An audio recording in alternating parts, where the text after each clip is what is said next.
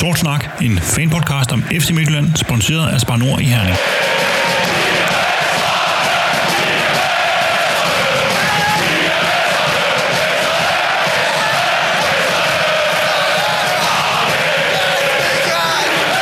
Velkommen til Sort Snak, fanpodcasten om regionshold, de danske mestre, Danmarks nummer 1, FC Midtjylland. Mit navn er Ken Nielsen, og jeg er vært på den podcast, hvor vi i dagens udsendelse skal se tilbage på 14 dage, der er budt på fire kampe, som i den grad har afsporet forhåbningerne om The Double, der blev tabt ned i Haderslev, men gulddrømmene måske heller ikke er så meget på skinner efter gårdsdagens nederlag i Farum. For at finde op og ned på det, har jeg et par medfans med mig her i studiet, så vi kan prøve at gøre lidt status her halvvejs i mesterskabsspillet. Den første er vores lejlandsbestyrer, Nikolaj Rasmussen. Velkommen til dig. Mange tak. En ting, der er sket, siden vi sad sammen her sidst, det er, at vi jo har været på stadion og se fodbold. Yes. Hvordan var det? Det var formidabelt. Det, øh, det var lidt nogle andre rammer, men øh, super fedt også, at det ikke var det der med 500, øh, hvor man sådan lidt sad, følte, man sad sådan til et eller andet øh, fælles arrangement og så fodbold. Men at det rent faktisk var lidt stadionfølelse over det igen, og, og stemning og så videre. Selvom altså, det blev først sådan helt op at ringe, når vi får den organiserede stemning tilbage. Men det var sgu, øh, det var en fornøjelse. Hvad tænker du, det betyder for, for holdet at få, øh, få de fans tilbage? Fordi jeg, jeg synes, min oplevelse var jo, at for første gang, vel her i foråret, og måske meget længe, så havde vi mod FCK den energi og den power og den dynamik, mm. som, som er FC Midtjylland. Jo, men det, altså, jeg synes, det skinnede igennem. Altså, man sad jo selvfølgelig også selv og blev lidt øh, påvirket af omstændighederne derinde, og, og det var jo også øh, helt generelt en, en enorm fed kamp. Så jeg tror også, det vil være, det ville være underligt, hvis ikke spillerne ligesom kom i, kom i det rigtige mood af, af hvordan kampen udvikler sig. Men øh, altså, som spillerne også selv siger efterfølgende, det, de var faktisk overrasket over, hvor meget det egentlig betød og løftede dem. Øh, jeg går ud fra, at de har forventet, at, øh, at det blev noget specielt noget, men, øh, men lige frem at kunne se det i spillet, som jeg faktisk synes, man kunne, det var, det var jeg selv lidt overrasket over, hvor meget det virkede til at betyde. Altså en ting, som jeg bemærkede, øh, som, øh, som ikke ligesom var blevet forbedret af det her coronaværk, det var, at øh, det var som om, at linjedommeren, de var stadigvæk elendige. Ja, ja. Altså det, det, det kunne jeg i hvert fald se over mig. Så jeg, altså han er ikke... Ja, han, der var nødt til, at han fik noget konkret feedback, øh, sådan løbende gennem kampen. Det er det, han savnede på en eller anden måde. For lige op sit game lidt, ikke? De var helt klart faldet af på det, ikke? Så jeg tror, at det er vigtigt både for, for spillerne og for, og for dommerne, at der ligesom kommer nogle, øh, altså nogle, nogle fans tilbage. Der var nogle savlige folk på tribunerne, der lige kunne fortælle dem lidt. Jamen lige nok, ikke? Altså, det, det, nogle gange skal man lige, for lige at få de sidste 10%, ja. så skal der sidde en lige og, og kommentere lidt på, på, på kendelserne. Mm.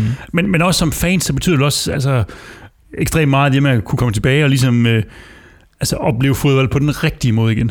Ja, man føler, at man på en eller anden måde kan bidrage øh, til, til holdet. Altså det føler, man føler ikke, man kan bidrage voldsomt meget andet med et like på Facebook eller et eller andet, når man sidder derhjemme i sofaen. Det, det er sgu ikke helt det samme som at stå på stadion, og ja, som du siger, om det så er dommeren eller Sanka eller en helt tredje, man råber lidt af, altså, eller råber holdet fremad. Øh, det kan bare et eller andet, og man føler, man er mere med. Altså man er en del af holdet lige pludselig.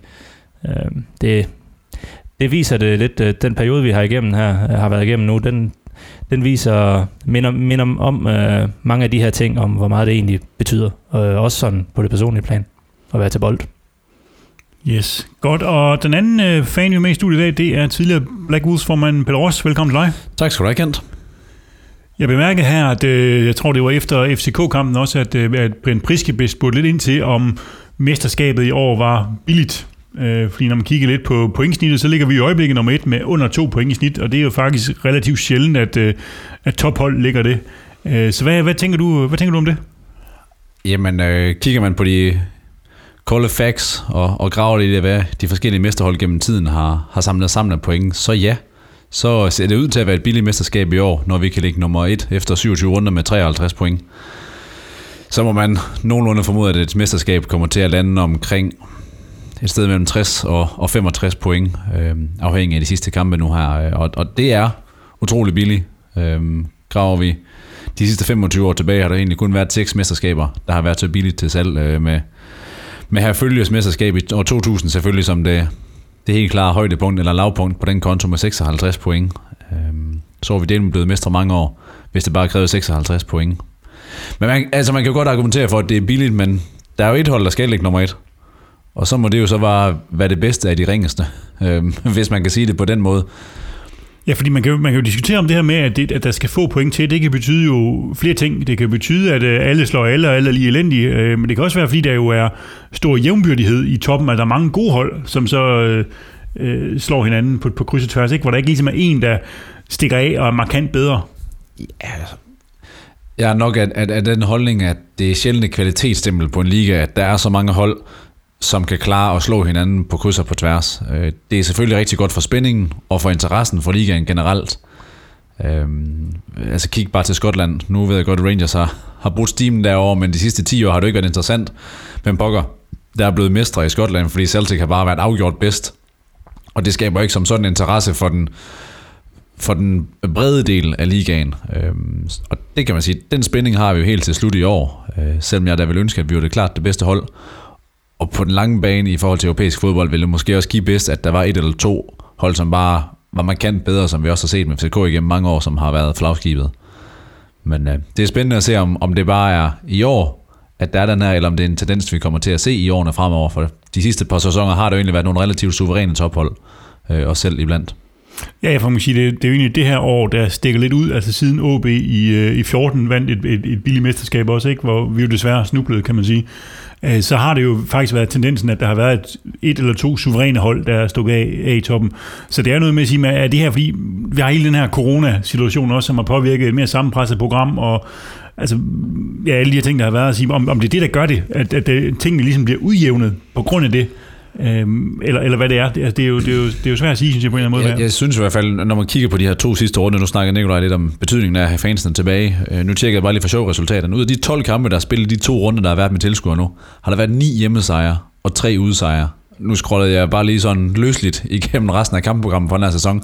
Der har ikke på noget tidspunkt været to runder i streg, hvor der har været så markant dominans øh, til, til hjemmeholdet. Øh, så det kunne jo godt tyde på, at, at der opstår en eller anden form for hjemmebanefordel igen, ved at få nogle tilskuere ind, og, og det er måske de stærkeste, som klarer sig bedst i den, hvor det har været lidt mere udlignet, når der har været den her træningskamps stemning, som har præget det rigtig meget. At, at så har man i hvert fald taget nogle af fordelene ud ved at være en stor klub, som har mange fans, øh, som skaber noget stemning på stadion. Jeg har også lidt en teori omkring, og jeg synes, man kan kunne se det lidt i vores eget hold også til tider, Øh, særligt i den periode, hvor man spillede de store kampe i Europa, og så tilbage i, i Superligaen, hvor at, at, at de store hold, når de, når de spiller, og måske når de lige er kommet foran med en enkelt pind, så kan det også godt være en tendens til, at og der ikke lige er øh, 10.000 mennesker, der står og råber ind fremad, så kan man måske godt have en tendens til lige at falde lidt i niveau, måske ned på modstanderholdets niveau, og så går den nok.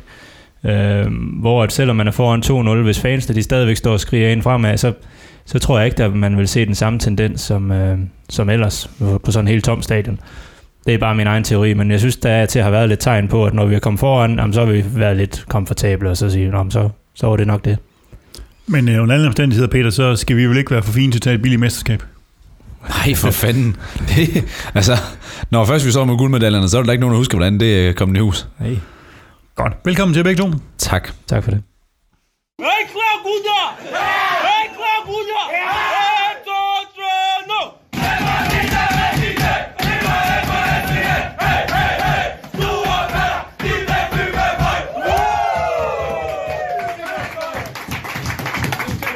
Mandag aften var vi en tur i Farm, hvor man som rosinen i pølseenden af 27. spillerunde skulle forsøge at fastholde det forspring på 4 point til Brøndby, som FC Midtjylland havde inden spillerunden.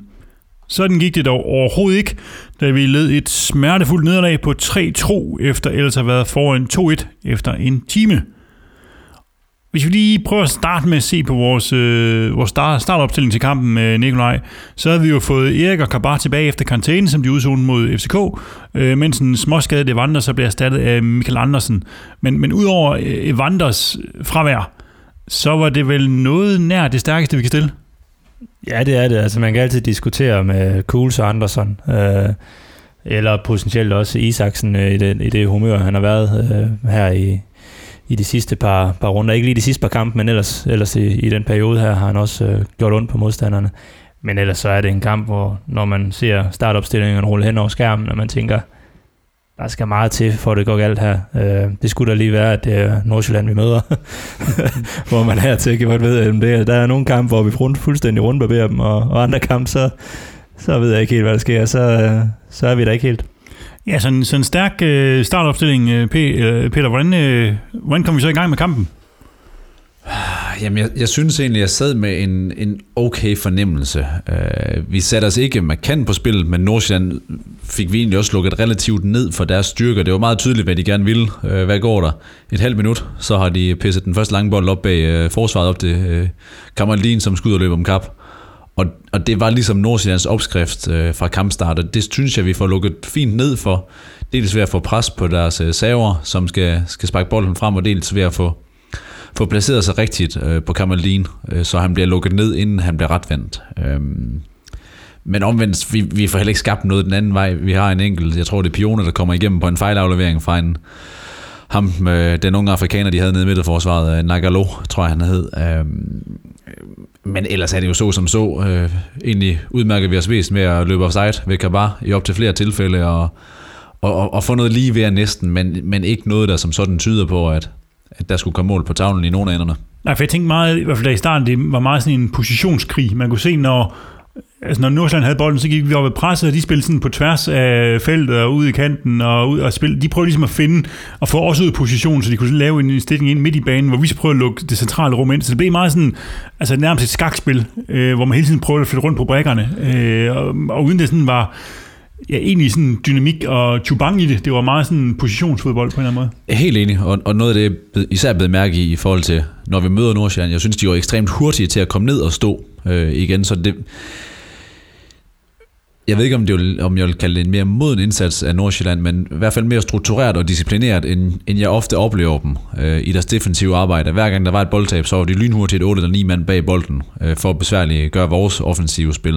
Øh, og, og det var måske nok lidt med til at lave den her positionskrig, som du siger, at man prøvede på at lukke hinandens øh, styrker ned, og, og se, at man så kunne ramme noget den anden vej, men når udgangspunktet var så lavt for Nordsjælland, var der rigtig lang vej den modsatte vej, og samtidig så løb vi bare ind i en mur. Øhm, så at, at det blev noget... Det blev på den midterste tredjedel af banen, at, at det meste af slaget blev udkæmpet. Men efter, efter 30 minutter, der falder kampens første scoring, Nikolaj, og det var måske ikke så overraskende, det var efter en, øh, en dødbold, mm. efter et hjørnspark, men øh, det var måske mere overraskende, at det faktisk var, øh, var Nordsjælland, der kom foran, øh, da Frank han laver et selvmål ja. på et hårdt indlæg, der kommer efter det her hjørnspark, hvor vi ikke rigtig får clearet den ordentligt, altså vi egentlig har mulighed for at clear den. Når man ser det selvmål der, er det, er det, er det uheld, eller er det bare for ring? Altså, det er jo selvfølgelig ikke med vilje, det kan vi godt starte ud med at konkludere, men, men det virker bare lidt som om, at der er lige 5% øh, tanke øh, lag i, i situationen der, som gør, men han når jo ligesom at bevæge benet, om ikke andet ud efter bolden, om, om det er spark eller en blokering, han forsøger. Men får det jo ikke koordineret ordentligt, og så, ja, så ligger den ind i vores egen rus. Øh, og der er generelt nogle situationer i løbet af kampen, øh, særligt lige for Frank, øh, var det udtalt øh, på nogle, nogle kritiske tidspunkter, øh, hvor det så ud som om, at vi ikke helt var der øh, oppe i hovederne. Men, men jeg tænker, for den her, hvis vi tager det her hjørnespark, som fører til det her, ikke, så er det, den bliver slået om over det bagerste område, mm. og der står ikke nogen Nordsjælland-spiller, der står Kabar og Erik derovre, og så hætter Kabar den ud, væk og ud til kanten på, en, på feltet til en Nordsjælland-spiller, hvor hvis de kommunikerer lidt, så kan han gå ned til Erik, der kan tage ned stille og roligt. Ingen ja. fare. Altså, så det, Jamen igen det der med lige at være der og lige at opfatte situationen og lige nå at kalde den til Kabar og så sige bare lad den gå.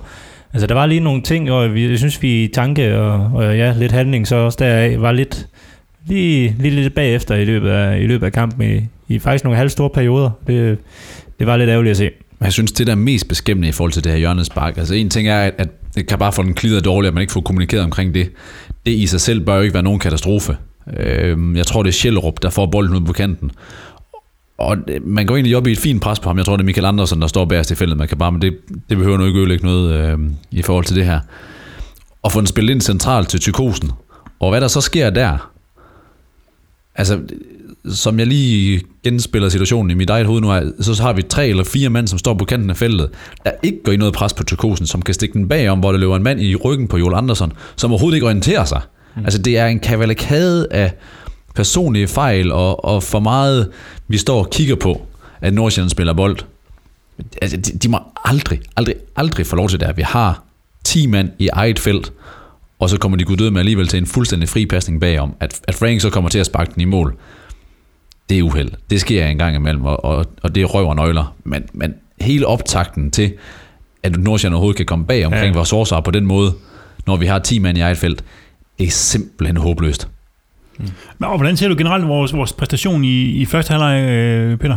Mm, jamen langt hen ad vejen ind i okay. Altså, vi er jo ikke oppe at ringe på noget tidspunkt, og det siger Prisk også i pausen, at det bliver, at første leg var måske sådan lidt en, en la-la, og, og nu skal vi virkelig op os. Øhm, men jeg synes jo heller ikke som sådan, at Nordsjælland kommer til det vilde og voldsomt. Jeg er godt med på, at er det Sjælrup eller er det uh, Antmann, der har et, et skud på overlæggeren, som også opstår sådan lidt ud af det blå. Øh, igen efter en individuel aktion af Kamaldin, så vidt jeg husker. Og så har øh, selv sammen med Kamaldin en, en halv friløber, hvor Erik får ham presset fint ned. Øhm, men det er jo det, der sker, når Nordsjælland har kampen, hvor de gerne vil have den. Det går, vi begynder at bevæge os længere frem, så bliver der bare noget bagrum at spille i. Øh, og det bekommer os ikke vel. Man skal aldrig komme bagud, når de har den øh, raket op på toppen. Øh, men ellers så synes jeg langt hen ad vejen, at vi gør det fornuftigt, uden selv at blive prangende den anden vej. Men, men netop, som du siger, ikke i pausen. Altså, Erik han efterlyser energi og power i det interview, han giver ikke, og, og Prisk han siger, at vi er sådan lidt på halv blus. Hmm. Altså, det er der Altså, er det ikke sådan en lille smule beskæmmende på en eller anden måde, at øh, vi spiller for, for mesterskabet, og så, øh, så er vi ikke klar, eller vi, ikke, øh, vi er der ikke? Det er håbløst, altså, for, for at sige det som det er. At Det, det må ikke ske på det her tidspunkt af sæsonen, hvor vi kan igen slå et hul på fire point til Brøndby med fem kampe tilbage, altså kommer vi, kommer vi ud og leverer det her. Øh, jeg er godt med på, at DFCK siger, at det er svært, at man skal spille om mandagen, når alle andre kampe er afgjort. Men det skal bare ikke være et argument. Altså, hvis ikke man kan være der 100%, med det hold, som vi stiller her, det er vores absolut bedste på nær vandre. Altså, så er, der, så er der et eller andet gal, enten i hovederne på spillerne, eller den måde, de bliver sat op på. Det, det kan simpelthen ikke passe. Ja, for, for mig virker det som om, vi, vi manglede noget, simpelthen noget energi, altså noget løbevillighed og, og noget sammenhængende presspil. Altså de der aftaler, som jo i princippet bør være på plads. Jamen, og, og, og vi har egentlig, altså det, nu er det så øh, udpræget defensivt, der også var lidt i, i tanker og handling øh, i kampen, hvor man sådan synes, det, det var sgu ikke helt optimalt. Men vi har jo egentlig også snakket om det et par gange tidligere, hvor når vi har øh, Kabar, Drejer og Sisto øh, på de tre forreste pladser, det er jo ikke, det er jo ikke, det er jo ikke, det er jo ikke en Isaksen, der, der løber solen sort, og, og Mabil, der, det kan godt være, at han ikke har været så teknisk heldig, men han, han sprinter jo også rundt over hele banen. Så der er ikke de der, der, der virkelig bevæger sig rundt og, og trækker rundt med, med spillerne og skaber nogle huller og, og går på mål. Øhm, der synes jeg i, i flere kampe, som du også var inde på på et tidspunkt, Peter, at, at når vi vinder bolden højt, så bliver der lidt for meget, øh, der bliver lidt for mange touches, og, og spillerne fra Nordsjælland kunne nå at komme ned og stå igen. Og så bliver det lidt, at vi skal igennem. Og der har de trods alt nogle, nogle OK øh, folk inde i det centrale forsvar med noget, noget fysik, øh, som ikke nødvendigvis en til en kan matche bare, men, men det bliver bare noget sværere øh, så, når man skal tage og låse dem op, fordi de, de gør det jo fint defensivt også, Nordsjælland.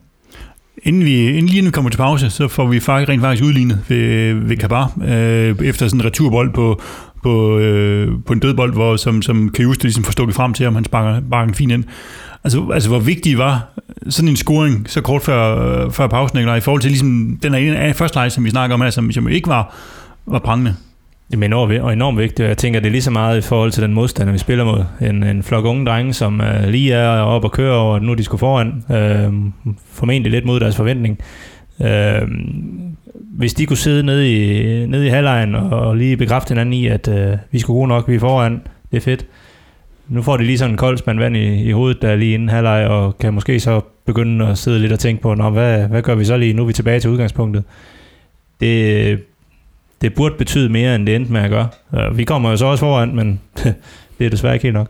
Ja, fordi så, som jeg ser det ikke, så kommer vi jo markant bedre ud i anden halvleg. Altså der, de virker til, at de har fået en liten opsang i pausen, og Priske sagt, nu skal I fandme være der. Og det var vi jo, vi kom ud og holder som jeg ser det, sådan set øh, FC Nordsjælland i et skruestik i de første 10 minutter, hvor, hvor vi bare har powerplay nede på deres øh, halvdel, og de kan ikke komme væk med bolden, de lange bolde, dem samler vi op, og så presser vi hele tiden igen. Og vi får den her øh, 2-1-scoring af, af Pione, som jo netop kommer efter et vellykket høje pres, som øh, vi, vi flere gange så, at hvis vi gjorde det, så var der mulighed for at, at erobre boldene rigtig, rigtig højt. Øh, og, og, og det er jo den reaktion, som, som vi gerne vil se efter pausen, Nikolaj. Ja, det er præcis. Altså, øh, lidt mere energi i det, lidt mere målrettighed, øh, eller øh, fremadrettet spil øh, hurtigere, hurtigere sekvenser, øh, lidt færre touches på bolden, øh, lidt mere øh, ind i, ind i duellerne. Øh, lidt af det hele, synes jeg, vi så, øh, vi så efter pausen. Øh, ja, og det, og det gik jo øh, den rigtige retning, i hvert fald noget af tiden. Og hvis vi lige prøver at dvæle lidt ved Pionen, der scorede den her, det her mål, så har han jo fået lov at starte ind i de seneste to kampe, efter han jo har siddet øh, øh udenfor i, i en periode og siddet på bænken. Øh, hvordan har du set hans øh, præstationer, Peter? Øh, opmuntrende, øh, tænker jeg sådan lige, er, er det første ord, der falder mig ind. Øh, jeg synes, han har virket mere øh, målsøgende. Han har virket mere orienteret mod sin, modst- eller sin, mod sine medspillere, end han har gjort længe. Øh, de her øh, raids vil jeg næsten ikke kalde dem, men, men løb på tværs af banen med bolden, som, som vi har været ude efter ham for, er stærkt luet ud, og når han gør det nu, så gør han altså bare 20 eller 25 meter længere frem, så det ikke er midterlinjen, han dribler på tværs af, men han, han er nærmere på, på, ud for modstandernes felt, øh, når han begynder at drible på tværs, og så kan der ske lidt af hvert, for så kan han gøre sig gældende både til et indlæg, men han kan også gøre sig gældende til en afslutning, eller til at vende spillet om, og så og, øh, spille øh, Paulinho fri til indlæg. Øhm, og, og så begynder det at blive svært for modstanderne at forholde sig til, hvad er det, han vil, fordi han kan så meget, og det så vi også i går, hvor han tager nogle, nogle skærende løb med bolden og, og kommer ind igennem Nordsjællands øh, forsvarskæde. Øhm, Ja, og så følger kvaliteten på indlægget så desværre ikke med, men det synes jeg ikke skal være det primære lige nu, øh, når vi bedømmer Pione, for nu begynder han at tage noget af det initiativ og kommer i nogle af de situationer, vi ved, der er så dødbringende farlige, så skal indlægskvaliteten nok komme på et eller andet tidspunkt. er han ved at ramme det niveau, som, som vi forventer, han skal ramme, Nikolaj?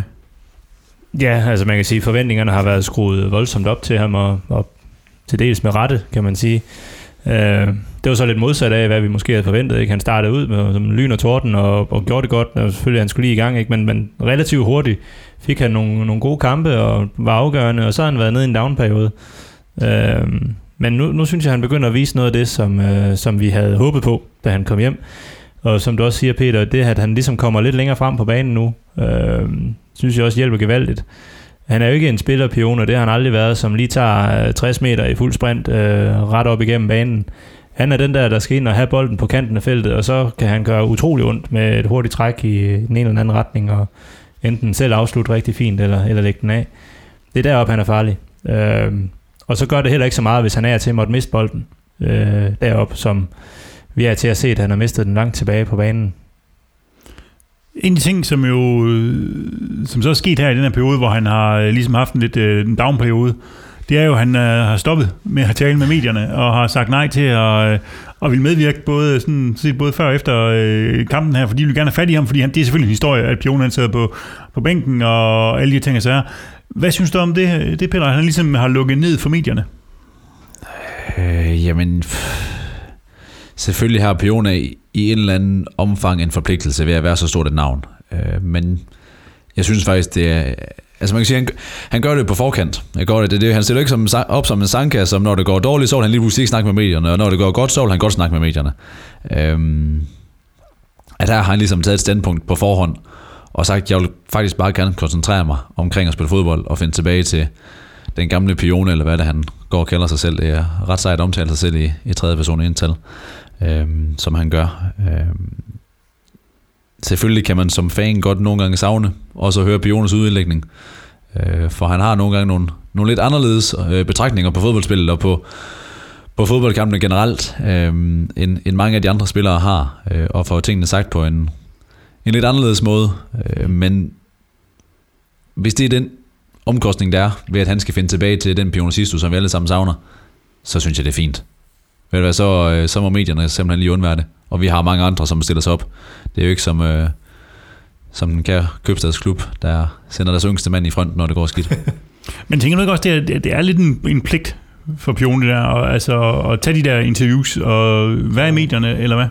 Jo, det, altså, det er det, som, det, som du er også inde på, Peter. Det, det, er det, det er det jo generelt som fodboldspiller, særligt hvis man har et vist navn, men det er lidt en speciel case med Pione og hans, øh, hans, øh, hans situation, og den har været lidt udfordret, og altså på det personlige plan har han været nede og vende og sådan noget.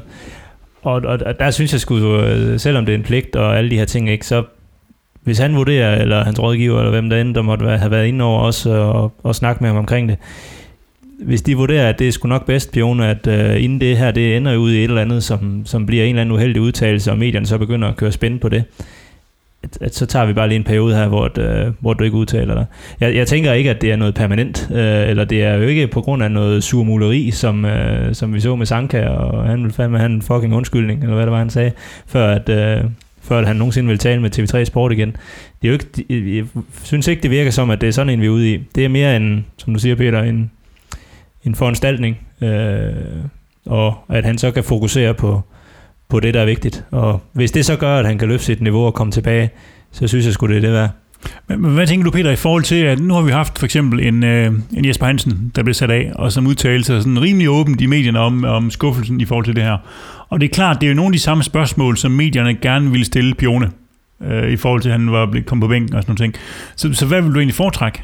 Altså, at Jesper Hansen stiller sig frem og, og fortæller om det åbent, øh, og siger, det er sådan, det er, og det kan vi jo sådan set godt forstå, men det er klart, det kan godt i medierne spændes til negativt, øh, eller der bare bliver lukket ned for præsten, som, som det pioner gør? Øh, jamen, altså det Jesper Hansen går ud og siger, er der jo ikke noget øh, overraskende eller odiøst i. Selvfølgelig er han pivhammerne skuffet, når man efter fire år som første mål, man bliver vraget til fordel for en yngre model lige forud for et EM, øh, hvor han måske nok havde en begrundet, øh, et begrundet håb om at komme med. Så selvfølgelig er han skuffet. Øh, jeg tænker, det er lidt en anden case med Pione nu her. Øhm, klubben har måske ikke været sent til at få lægget, hvad der er sket på det her taktikmøde. Øhm, og, og det kan man så gisne om, hvorfor. Om det er fint, man gerne har ville have Pionebanken en lille smule på plads, og få ham hævet lidt ned fra det træ, han var kravlet op i. Eller hvad det er, der har været på spil. Øhm, men, men jeg synes, det er fornuftigt. Især også hvis, at de Jone trommer, som vi også har snakket om i, i de her udsendelser tidligere, med at, at Piono måske var ved, ved at falde tilbage i gammel dårlig vane med at, og lidt gå sin egen vej og, og ikke lytte til, til det eksperterne, som øh, der er ansat i klubben, øh, gerne vil i forhold til behandling og i forhold til kost. At det er der ikke nogen, der har interesse i, at det skal blive en historie igen, og det begynder at klæbe sig til ham. For det tror jeg ikke er nogen fordel for en ung mand som Pione, at, at det skal være de historier, som begynder at køre igen, øh, hvis man har en lille smule udfordringer med den psykiske balance. Øh, og, og det ved jeg ikke, om han har. Nu udtaler kun, hvad man så hører på, på vandrørene rundt omkring. Øh, at, at så tænker jeg ikke, at det er at det er berigende, og det er øh, en hjælpende hånd i forhold til at komme på ret køl igen. Og man kan jo også, vel også sige, Nikolaj, at hans, første, hans, hans største pligt, det er at spille noget fodbold. altså, ja, det, det, er jo det, der er, der er først og fremmest det, han skal. Mm. Øh, så, så så længe han gør det, så, så kan man sige det her med, med udtalelser til medierne, det er jo det er selvfølgelig også en del af det i dag, men det er jo ikke, vel ikke det primære, eller hvad? Nej, det vil jeg også sige, altså igen det her med, at så længe, han, så længe man kan se, at det går fremad på banen, Jamen, så synes jeg, det taler nok for sig selv. Altså, så skal han nok også på et tidspunkt få bygget det her på, at, øh, at han kan give nogle udtalelser og så videre igen. Men, øh, men lige nu der, så må han, øh, så må han fokusere på at, ja, at komme tilbage i, i fuld flor på banen, og så kan man altid tage den der mediesnak øh, efterfølgende, som du siger også, Peter. Vi har, vi har rigeligt med interessante personligheder, som kan fodre meterne med, med, med spændende øh, perspektiver og vinkler, og Scholz har jo udviklet sig til efterhånden en lille mediedarling, så det, det, det synes jeg, han klarer rigtig fint. Øh, så kan Pione koncentrere sig om at, at blive den stjernespiller, vi alle sammen ved, han, han besidder. Eller han er. Godt, fra Pione og tilbage til kampen, hvor vi var kommet øh, cirka 65 minutter ind. Vi kom foran 2-1 på udebane, efter en øh, rigtig god start på anden halvleg. Så ligner det vel en kamp, der skal lukkes ned, hvor vi kører en stille og roligt hjem. Øh, men øh, det er som om, at vi i stedet for overgiver initiativ til FC Nordsjælland igen, efter at have haft dem i skruestikket, kommer vi foran, så løsner vi lige igen og siger, ja, kom I bare ud og lege. Altså, hvad, hvad sker der, Nikolaj? Jeg tror simpelthen, det er igen det her mentale aspekt i, at jamen, vi er foran, ligesom vi har været simpelthen så mange gange før, og, øh, og det øh, kører rigtig godt, og det vi snakker om i halvlejen, det ser ud som om, at det øh, virker over al forventning. Og hvis man så slipper speederen en lille smule, og særligt mod Nordsjælland ikke holder organisationen, øh, hvis man kommer til at skabe det mindste plads inde, øh, inde i mellemrummet, øh, det, kan, det kan gøre rigtig ondt, og det, det, det er nogle af de våben, som Nordsjælland virkelig har at spille på. Øh, og grunden til, at vi lukker dem fuldstændig ned i første del af anden halvleg, det er jo netop, at, at det presspil, vi sætter ind, der er alle mand med, alle mand gør præcis det, de skal. Hvis det så på et tidspunkt kun er tre fjerdedel af, af holdet, som, øh, som egentlig helt følger med op, jamen, så har du bare et kæmpe hul i midten, og det er de med gode til at udnytte. Ja, og udnytte øh, det, det gør de. Der går ikke mere end 10 minutter, så får vi et uh, straffe imod os, som dømmes efter et uh, var gennemsyn. Hvordan så du den situation, Peter? At Frank kan kandidere kraftigt til ugen tyring. Jeg tror ikke, der er så meget med at sige det. Det er jo, det er jo tudetosset øh, at gå ned i en glidende takling på den måde, på det her tidspunkt af kampen, øh, hvor vi jo i bund og grund nok er, er ved at miste kontrollen en lille smule. Nordsjælland begynder i hvert fald at nærme sig, øh, og så begynder Sjællerup at, at drible på tværs af feltet, øh, men kommer jo ikke rigtig for alvor tæt på en afslutning. Øh, fordi han er, fire mænd omkring ham. han er jo relativt godt lukket ned, og så kommer Frank fra den, fra den forkerte side og prøver på at en glidende tackling ind. Øh, Det er totalt dårlig dømmekraft, og der er ikke så meget at diskutere. Altså han tager anklen på Sjællerup, så selvfølgelig er der straffespark. Ja, fordi jeg undrer mig lidt, da jeg så den på var gennemgang, første, game, første slow, okay, der er klar straffe, ingen tvivl om det, ikke? Og lige så tager han tre minutter og det er bare det, okay, hvad sidder de laver ude i det der var rum, ikke? Altså, de, de burde være klaret på, på ganske kort tid. Men, men netop det her med, at det er Frank, der laver det, ikke? Han har lavet selvmål i første leg, så laver han straffe, her der er gået en time i kampen, ikke? Så har han lavet straffespark, lavet selvmål. Altså, det er sgu da en dårlig dag på kontoret. Ja, det, er ikke, det er ikke den Frank, vi plejer at se. Altså, og det er det, der er så lidt øh, skræmmende ved den kamp her igen. Men jeg tror bare, Franks fejl, kan man sige, som vi også snakkede om indledningsvis her, at det var bare altså, det var et symptom på, på nogle af de der udfald, øh, holdet havde i løbet af kampen, altså den første del af kampen, og så igen øh, mod slut. Franks øh, fejl var bare så, så kritiske, øh, så betydningsfulde, øh, at det stod ekstra meget ud. Øh, så ja, og øh, jeg tror, det er jo et grund til, at de kiggede den så meget igennem. Jeg tror, det var fordi, de skulle være sikre på, at, de var, at han var rent faktisk inde og ramme ham på anklen. Fordi han gør også meget for at falde over mod Frank. Så jeg tror faktisk, at de skulle lige være sikre på, at, at det ikke var, øh, fordi han forsøgte at trække den selv. Men det er jo tydeligt, som du også siger, Peter, at han er inde og ramme ham på anklen også. Øh, ja. Så øh, 2-2 efter straffesparket her, 25 minutter tilbage. Hvordan øh, ser du vores reaktion på, på udlændingen Peter? For der skulle man sige, okay, nu skal vi lige vågne op igen. Eller hvad? Øhm, ja. ja. så, jamen, jeg oplever egentlig, at kampen går lidt i, i den her første halvlejs modus igen, hvor der bliver sådan lidt en positionskrig, og man kommer ikke sådan for alvor tæt på. Vi kommer ikke tæt på, og Nordsjælland kommer ikke rigtig tæt på. Det bliver noget sparken lidt rundt. Nordsjælland har måske faktisk nok bedst greb om kampen, øh, og vi sender Brumado og Isaksen ind. Jeg ved ikke, om den her indskiftning er om den ligesom er gjort klar, inden at Nordsjælland får udlignet, eller hvad søren der sker. For det er en sjov reaktion at sætte to så kontrabaserede spillere ind på et tidspunkt, hvor Nordsjælland lige kommer på 2-2. Øhm, og man siger, Nordsjælland vil måske gerne bevæge sig længere frem, og giver det så mening? Måske, men man, ø- som jeg oplever det, så ødelægger vi rigtig meget momentum øh, på vores hold ved at lave de her ændringer, og, og der går ikke så lang tid, så ryger Pion også ud, og Eva kommer ind, øh, og, og det vender vi tilbage til. Jeg skal lige have mig snakket varm først. Øhm, Men jeg synes, i den her periode her, ikke, der, for mig at sige, så begynder vi igen at hænge lidt i vores pres. Og, og pludselig sker det der, der, der jo ikke måske mod Nordsjælland, det er, at de får en masse omstillinger, mm. som vi ellers har haft styr på at lukke ned og sige, vi træner fingeren til nogle lange bolde, og så kan vi ikke stå og hætte dem væk øh, og bare æde Ka- Kamaldin øh, fysisk. Ikke? Men så snart de kommer ud og løbe med os, øh, så har vi problemer, ikke? og Kamaldin bliver ret vendt, måske midt på banen, og kan køre ned mod ikke? og det koster jo blandt andet Scholz et gult kort for, for at stoppe ham på et tidspunkt. Ikke? Og så går der ikke anden nogle få minutter, så laver han den igen, laver endnu et frispark. Der er vel godt kunne givet et gult kort mere, eller hvad tænker du, Nikolaj? Det kunne det godt. Det havde ikke været verdens største gule kort, det vil jeg sige. Han er på vej ud mod siden, og altså, han gør ikke meget for at løbe udenom Scholz, hvis jeg skal sige det sådan. Men, øh, men det er sådan en, der havde han ikke haft gul kort, så havde han 100% fået den. Det er udelukkende, fordi det er hans andet gul kort, og han ikke har lavet et frispark, siden han fik det første gul kort. Det, det er udelukkende det, der, der kører i hovedet af dommeren der, tror jeg. Ja. Og, og bonusen er så, at øh, dør, øh, Mads Dør Tykosen brokker sig så meget over, at Scholle ikke får gul kort, at han selv får gul kort. Det var det lyspunkt i situationen. og, og så ryger han i karantæne, ikke? Altså, det, det, var jo det var godt trukket af Scholle, hvis jeg synes, den skal være ja. god nær.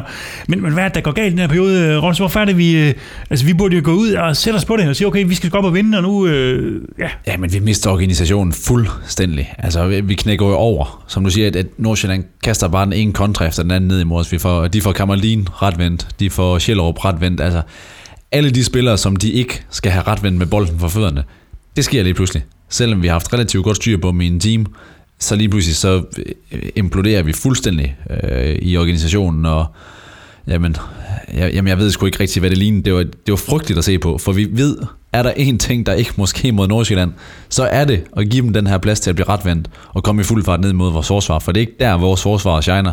Det er som du siger, Kent, når de slår de lange bolde op, og ikke bare kan spise kammerlinen til morgenmad øh, og afværge situationerne der. Så, så det bliver jo en frygtelig omgang fodbold at se på. Øh, og, og som jeg ser i kampen, så er det faktisk bare et spørgsmål om tid, for de har nogle indlæg, de får tæsket nogle indlæg på tværs. Øh, jeg tror, at det er Martin Frese, de sætter ind, som klapper nogle indlæg på tværs af feltet, som med lidt mere held eller uheld, alt afhængig af hvilken klubfarve man har, øh, godt kunne være ind i nettet noget før. Og jeg tror faktisk, at det er på det her frispark, hvor, hvor Scholten slipper for gul, at Løssel så begår et uh, straffespark uh, på det indlæg, der kommer, ved at gå ud og ramme dør i, i, stedet for bold, uh, i stedet for bolden. Og endnu en gang, så skulle, uh, så skulle vi var, for den blev ikke dømt med det samme, vi skal få var ind over. Men der var jo ikke nogen tvivl, der heller ikke Nikolaj var der. Ej, jeg synes også, da man, da man så den øh, live, så tænkte man, nej, den var ikke helt god. Den, den kunne godt give et straffespark, den der. Det er ikke en, der altid dømmes øh, dog, for målmændene, de, de bliver generelt meget beskyttet, men han er langt ude, øh, og han bokser ham jo tydeligvis lige i smasken. Øh, man kan altid, man kan altid øh, tænke over, om, om det var sådan, at hans hoved var i hvert fald af, men, men jeg synes, den var tydelig nok, og det er sådan en, hvor man sådan sidder, hvis man lige skal vende var, og sådan noget der, hvor man tænker, kunne, kunne dommeren ikke bare have dømt den, og så kunne VAR måske have modsagt den. For jeg synes, den, den var ret tydelig, den så Men det er jo også her, hvor, hvor VAR bliver sådan lidt ubarmhjertig. Fordi at den ja. så viser det her med, okay, Løsel rammer overhovedet ikke bolden, og den rammer så gengæld dør i hovedet. Derfor så er der selvfølgelig øh, fris, altså, hvor man, når man ser den live, og sådan, om okay, er de ude, og de er sådan lidt lige gode om det, og kæmper ja. om bolden, ikke? men når man så ser den langsomt, så kan man bare se, okay, ja. der er ikke noget at gøre. Ja, altså, Ej, den, jeg synes egentlig, sådan helt objektivt, det er selvfølgelig bedst træls, men nu endte den så også med, at den heldigvis ikke gav mål. Men altså, helt objektivt, så synes jeg, at det er okay, at sådan en bliver dømt, fordi det, altså, man må ikke bokse modstanderen i hovedet, selvom man så er mål, han skal på. Nej, nej, natur, altså, det er helt klart, jeg synes, det er helt uh, solklart ja, ja. straffespark. Der, der er ikke noget at komme efter der, ikke? Uh, det vi så glæder sig over, det er, at de så brænder det her straffespark, uh, Peter. Uh, og, og, hvad er så din, altså på det tidspunkt her, ikke, hvor det er, der er 10 minutter tilbage, vi har lige fået brændt straffespark imod os, ikke, som, som en stor fest, ikke? Men, men handler det så på det tidspunkt om at sige, okay, nu skal vi gå efter de tre point, eller skal vi sørge for at få pakket det her i en point, vi har med hjem? Inden vi kommer så langt, kan vi så lige tage tre sekunder til bare lige at snakke om den kontra, vi sætter sammen efter det her brændende straffespark, hvor Isaksen bliver sparket ned, men kan juste få bolden, og vi er fucking fire mand imod to Nordsjælland forsvarsspillere, ja. og så dommeren han dømmer frispark midt på banen. Ja. Jamen helt ærligt. Det var vanvittigt. Altså, af alle fejldomme, de snakker om i, i tv konstant, at den ikke bliver taget op, og bliver snakket med ham. Men det er jo fordi, det ikke er var der. Jamen, jeg er rystet. Jeg er rystet. Hvordan, altså, hvordan kan dommeren have så lidt fornemmelse for fodboldspillet? Vi fanger Nordsjælland totalt ud af balance, og så dømmer han gå ud med det frispark for at stange en advarsel. Den advarsel kunne have ventet, ja. til chancen var spillet færdig, for vi har en kæmpe fordel. Ja. Altså, jeg, jeg var rystet. Jeg var rasende. Men hvis nu vi går tilbage til spørgsmålet, om det var vigtigst at få de tre point, eller om det bare var at, at hive det ene point med hjem, Øhm, så har vi jo nok den strategi i klubben, at vi altid skal gå efter at få de tre point. Øhm, og så vælger vi jo at sætte Evo Mabilland. Øhm, og så kan jeg da godt forstå, Kom, så, Brian, så kan jeg godt forstå, at Brian Priske han står efter kampen og siger, måske vi også begik nogle fejl fra bænken. øhm, ja, det var ikke jeg har sjældent set så dårligt indhop. Jeg har eddermame set mange kampe med Midtjylland gennem årene. Øhm, men de 10 minutter, Evo Mabil fik, det er måske nogle af de dyreste 10 minutter, jeg nogensinde har set. Der var altså, mange omstillinger, der startede øh, på den bekostning. Og... Ikke bare hjørnespark og frispark, han sløser væk ved at sparke den i første mand i muren, eller sparke den af pommeren til. Øh, men, men den skødesløshed, han, han udviser på et tidspunkt, hvor han ved, at hele vores hold står i feltet, og så begynder han at udfordre to Nordsjællands-spillere helt ud på kanten. Altså udviser jeg den skødesløshed i mit arbejde, så er der altså børn, der bliver væk, eller børn, der dør. Jamen det, det, er sgu, jamen det er sgu ked af at sige, at man forvalter det så pivhammerende ringe på det her tidspunkt af en kamp i en sæson, hvor man ligger til guldmedaljer, at man ikke har mere coolness efter at have spillet så mange kampe på topniveau, det ryster mig helt ind til benet. Øh, det er, næsten, det er noget, næsten noget af det mest grælde, jeg har set i forhold til at, altså, jeg tror, at Brøndby, de vil nok trække en pendant til, øh, hvad hed ham her, øh, Bosnion, eller... Halimi, ja. Ja, Halimi, som, som øh, jo bare kunne vælge at løbe ned i, i hjørnet i Horsens, men ja, vælger at smide bolden væk. Og, alt andet, altså, det, at, at vi har haft nogle andre situationer, men ikke på det her tidspunkt af sæsonen, hvor det er så afgørende, at på det tidspunkt, der skal man bare have en coolness, og så få den bold spillet ud af sidelinjen, hvis man er ved at miste den, eller begå det frispark, som er nødvendigt. Ja, for der sker jo det her med, at, Jamen. at uh, i det aller sidste minut, i 90-20 minut, der er 7 minutters overtid, men i 90-20 minut, at det der ikke måske, de får en omstilling, altså de får en, en omstilling på os og scorer 3-2, ja. øh, efter vi havde en dødbold. Altså, ja, det er jo fem mand i omstillingen, så vi er jo fuldstændig løbet over enden. Altså, de var jo tre mand over sparken i mål. Og, og nu, Peter, han er jo meget kritisk over for, hvad, hvad Eva laver i situationen, men er det har også et udslag af det her med, at vi går efter de tre point, Nikolaj. At, men de ja. siger, at vi går efter så kraftigt, at vi ikke, altså, vi ikke har folk stående tilbage her. Ja, ja, og det, og det er jo også øh, okay, og Erik tror jeg op i felt. Ej, det er jo måske først efter scoringen her, han så går op på toppen også, men, men ja, vi går vildt meget efter den, men i sådan en situation, så må man bare ikke lave så stor en fejl. Altså det, det må bare være, altså man må, ikke, man må ikke smide bolden væk på den måde, der giver sådan en omstilling. Men jeg synes jo ikke, Og- vi har flere mand frem ved den her dødbolden. Vi har resten af dødbolden i kampen. Vi har stadigvæk en eller to mand stående lidt tilbage. Men når Nordsjælland så kommer dampende med fem eller seks mand i en kontra, så har Ja. vi altså ikke nogen, der kan løbe om kap med dem. Nej. For, for så hurtige spillere har vi ikke på banen på det her tidspunkt. Og i, i så fald, så ligger de meget langt placeret, for Nordsjælland er begyndt at løbe fremad. Ikke også fordi, at, at de kan godt se, hvad Eva han har gang i over på kanten. det kan godt se, at han begynder at drive Altså, rundt. at, at, at Nej, det, er, det er så enkeltstående en personlig, ja. graverende fejl, som Priske også i tale set efter, kan man sætte ikke navn på, men det her det er jo en af dem, at det må aldrig nogensinde ske mod et, måske det bedste kontrahold i Danmark, øh, hvis vi fraregner Brøndby. Øh, på et tidspunkt, hvor de har, de har lige sat tre lynhurtige spillere ind med friske ben, og det er fandme de tre, som er hurtigst op i feltet. Altså, nej. Og- vi ender med at tabe den her kamp 3-2 på det her, øh, Nikolaj. Hvorfor taber vi den her kamp? Ja, vi var der ikke mentalt. Øh, Vi var der måske i 20 minutter anden halvleg efter en opsang i pausen, og efter at øh, der lige var sådan en kold, kold spand vand i hovedet på, på modstanderen. Men udover det, så, så var vi der ikke. Altså, og personlige fejl øh, en masse i den her kamp. Øh, forhåbentlig så, var, så, så har vi opbrugt vores kvote af personlige fejl i, i den her kamp. Øh, og personlige fejl koblet med en kamp mod Nordsjælland, det er aldrig en særlig god kombi. Det er det sgu ikke. Nej, vi har jo snakket om, Peter, i den her, de her tidlige udsendelser, der med, at vi, at vi har set os selv som vores værste fjende i forhold til at vinde mesterskabet. Ikke? At det var os selv, der ligesom øh, der skulle spænde ben. Og er det det, vi er i gang med her? Hvis vi kigger på, hvad vi laver i den kamp, her, så laver vi et selvmål og to straffespark. Altså, så det er fandme sjældent, man laver det, og så får point med fra en kamp, kan man sige. Så, så, Og så, får jeg en kontra væk i overtiden. så jamen, er, er, er, vi i gang med at tabe til os selv her? Jamen, det synes jeg. Øhm, jeg kan egentlig godt følge Priske langt hen ad vejen, hvad han står og siger i, øh, i interviewet efter kampen, hvor han siger, at selvfølgelig kredit til Nordsjælland, for de spiller en rigtig fin kamp. Men hvis vi begynder at dissekere Nordsjællands chancer, så kommer de stort set alle sammen efter ubalance på vores hold, mm. efter dumme individuelle beslutninger. Franks straffespark, Løssel, der slår Mads Dørtjekosen lige i hovedet, øh, med Bill, der smider bolden, Frank, der laver selvmål. Altså, det er så graverende fejl, vi laver gang på gang på gang på gang på gang inden for de 90 minutter, at selvfølgelig skal vi tabe den kamp. Og, det, og på den baggrund er det jo fuldt fortjent, at Nordsjælland vinder, for de straffer det. Mm. Øh, og det er vi uheldige med. Vi kunne have vundet kampen 2-0, hvis vi havde ladet være med at nå os op i alle de her situationer.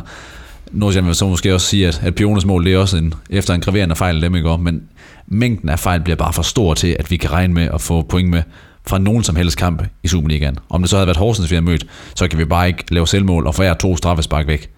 Det, det, det går ikke. Men, men er, er det en fordel, hvis vi nu skal prøve at putte sådan, øh, se det positive det her? Hold da op, ja, ja, nu kommer der noget positivt. Nej, men er det en fordel, at det, der sker, det vi taber på, er nogle individuelle fejl og selvmål, og nogle af de ting, som siger, det er fandme til at lure, til at lure ud. Altså, det er, så, som du siger, Nicolaj, det er ikke... øh, Det er sgu ikke hver dag, det sker det her, ikke? Altså, og, og det er rutinerede, dygtige spillere, der laver det. Det gør de ikke igen. Altså, er det en fordel på den måde at sige, at det vil være værre, hvis vi... Altså, altså jeg har det sådan, jeg, har, jeg havde det værre for... Øh, øh, for 14 dage siden, øh, eller for ej, det er måske en måned siden, ikke? Da, da vi spillede mod tab mod, mod AGF og Lyngby og, øh, og hvad ved jeg, ikke? Altså, der blev vi mere spillet Ja, brættet. for der var vi dårlige. Ja. Altså, altså der, der, der kunne vi ingenting, vi kunne ikke hænge ikke sammen, fordi hvis i den her kamp, okay, vi taber den, øh, men det er med også på nogle åndssvage fejl, som vi kan rette. Altså, altså det, det er til at se, hvad der skal gøres. Så, ja. Så på den måde, altså, i det lys, altså, er det, kan man sige, at det er en fordel, at det, der er galt, er det her. Det vil det jo være igen. Nordsjælland er måske en af de hold, hvor at, øh, du bliver straffet allerhårdest, hvis du øh, mister den. Særligt de steder, hvor vi, hvor vi mistede den. Og så også blandet med, at vi, vi laver to straffespark og et selvmål. Det, det hjælper heller ikke. Så, så, så på den led der, så... Altså igen, når man også kigger bagud i kampene, det er jo ikke særlig... Altså det er jo ikke fordi, vi vælter os i personlige fejl på den måde, som vi endte med at gøre i den her kamp.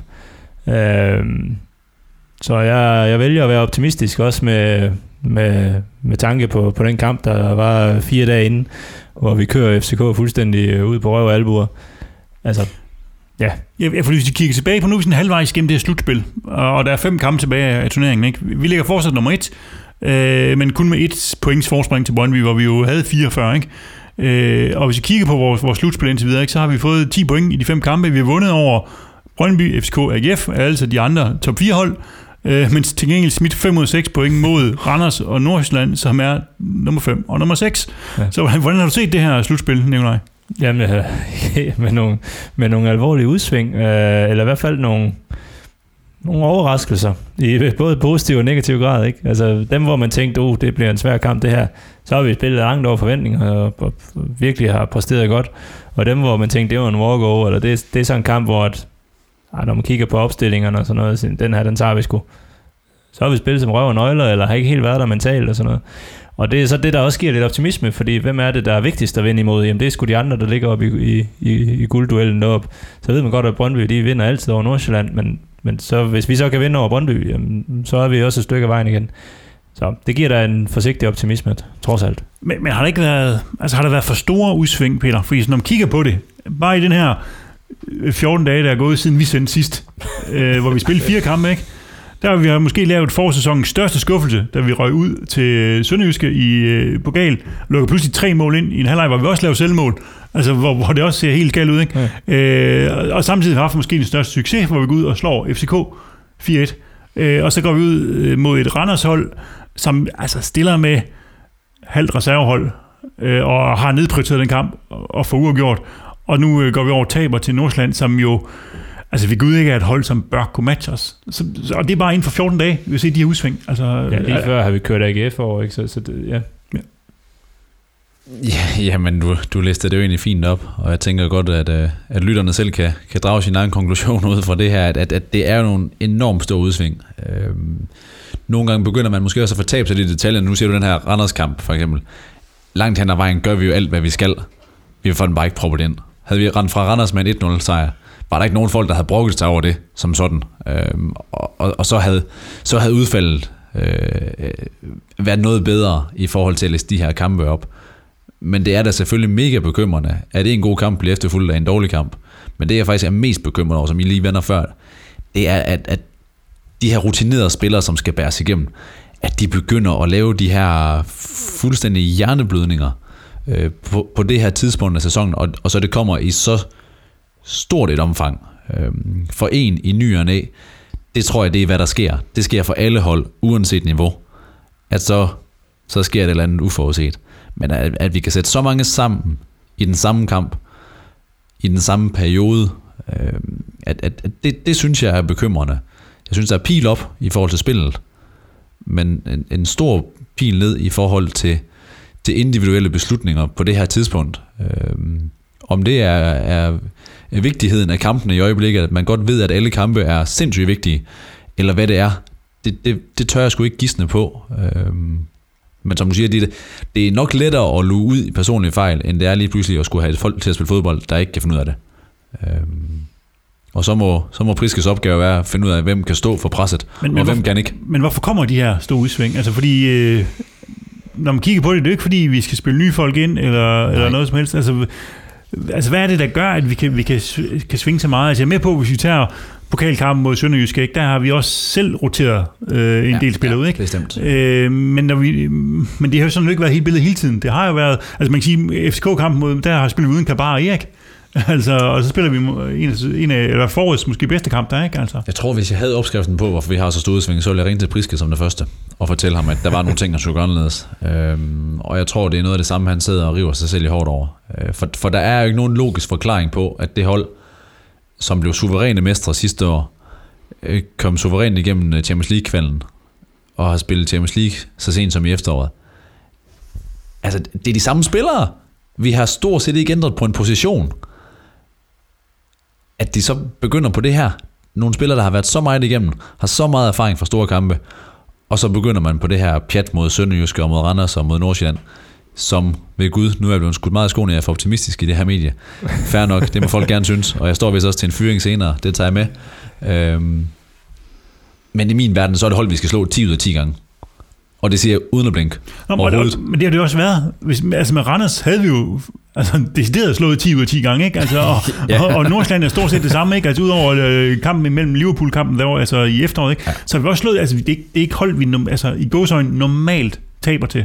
Altså i den sådan øh, periode på, på 5-6 år, hvor vi har været øh, på toppen af dansk fodbold, ikke? Og blandet os helt i toppen, der har vi vundet de her kampe over de her hold, ikke? og nu kommer de her udfald pludselig. Og, og, og det er vel sådan lidt bekymrende. Ja, men, og, og, man står sådan lidt, og når man kigger på mønstret i det, og så siger vi spiller altid godt mod de store hold, og særligt når der er tilskuere. Øh, det er så en relativt lille stikprøve, men, men, men stadigvæk. Og vi, øh, og vi laver fejl mod de små hold. Altså, hvad er det så, der kan være galt? Og, og, og der, der ved jeg sgu ikke, om der er et eller andet med den der mentale parathed, eller spændingsniveauet, som simpelthen ikke helt er der mod de små hold. Øh, fordi vi har mange, øh, mange spillere, som, som du også siger, Peter, over den sidste periode her, vundet suveræn mesterskab, været i Champions League, øh, alt, er, alt er gået fantastisk, og så skal man lige spille sådan en, en kamp mod Randers, og så lige en kamp mod Sønderjysk, hvor vi allerede er foran, og så skal vi lige mellem nogle store kampe, og på bagkant af, at vi har rundbarberet FCK, og hvis man så ikke lige er der helt mentalt, jamen så sker sådan noget her, og så er Superligaen heller ikke mere, øh, mere hvad hedder sådan noget, øh, diversificeret, end at så, øh, så kan de lidt, øh, altså det er stadigvæk hold, der er med i mesterskabsspillet, og det er de altså en grund, at de kan trods alt godt finde ud af at spille fodbold. Men hvis jeg sådan skal grave efter, vil sige, er der noget positivt i det her, ikke? Så når jeg kigger på de, på de bagvedliggende data, så ser det jo rent faktisk bedre ud nu, end det gjorde for, for en måned siden. Ja, det er gået fremad. Fordi det er jo noget af problemet. Nu snakker vi før om den her periode med, med AGF-kampen og det her, ikke? Altså, hvor vi jo decideret tabt kampene på XG, som vi normalt ikke gør. Når vi kigger på sådan en, kigger over et, et rullende gennemsnit over XG, så var vi negativ. Altså, vi, vi, fik, vi skabte mindre, end vi gav væk. Og, og faktisk kendetegnet for de fire kampe, vi spillede her, selvom det har givet øh, to nederlag, og nu er det kun en sejr, så har vi faktisk vundet alle kampene på XG. Selv den i går vinder vi på XG, hvis vi lige ser bort for de her to straffespark, øh, altså ikke tage ja. dem med i det, øh, fordi at de selvfølgelig giver enormt høj XG, men, øh, altså, man kan sige, mod Sønderjysk er det jo, der skaber vi egentlig nok til at gå videre. Mod Randers, som du også siger, Peter, der er ikke nogen, hvis vi havde vundet 1-0, der er ikke nogen, der sagt noget der, for det havde været, været fint, hvis vi skulle have i første leg.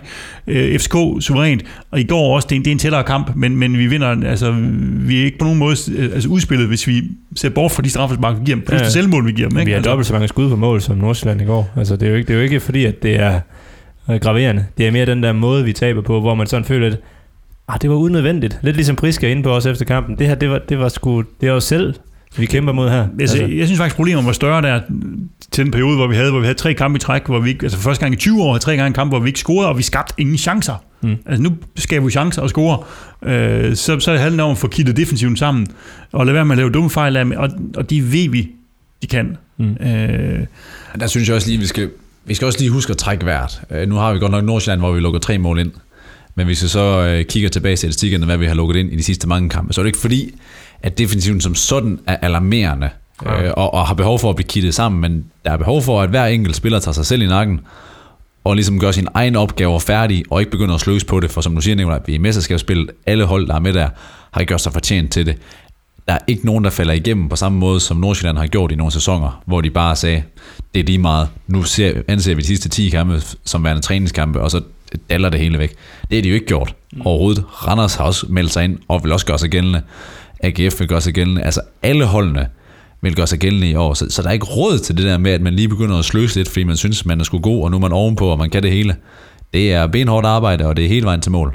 Ja, og fordi hvis man kigger på det, ikke, så balancerer sæsonen jo på en knivsæk lige nok nu. Altså, der er ikke ret langt fra succes til fiasko.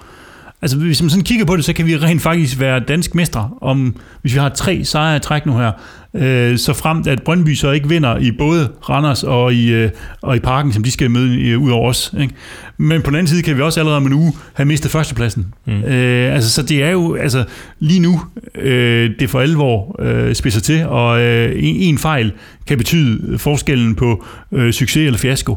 Altså, hvordan, hvordan ser du på den her situation, Nikolaj? Hvordan er vi klædt på til de næste og sidste fem kampe i sæsonen?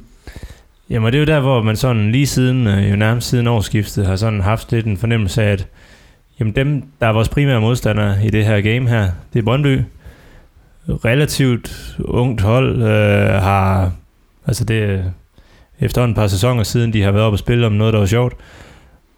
Kontra os, som, øh, som lige har været Champions League og lige har været mester og, og måske kan gå lidt mere uimponeret til, til sagen. Så jeg tror ikke, det handler om, at vi bliver nervøse eller noget som helst, øh, eller får gummiben og hvad, hvad der ellers skal bruges af fraser. Jeg tror mere, det handler om, at vi finder spændingsniveauet, og der tror jeg trods alt, uagtet at øh, hvem vi så end måtte møde, at med lige så snart der bliver færre og færre, færre kampe til deadline, så må det spændingsniveau, der, der får hulens øh, følge med op. Øh, så på den led der, så, så ser jeg positivt på det.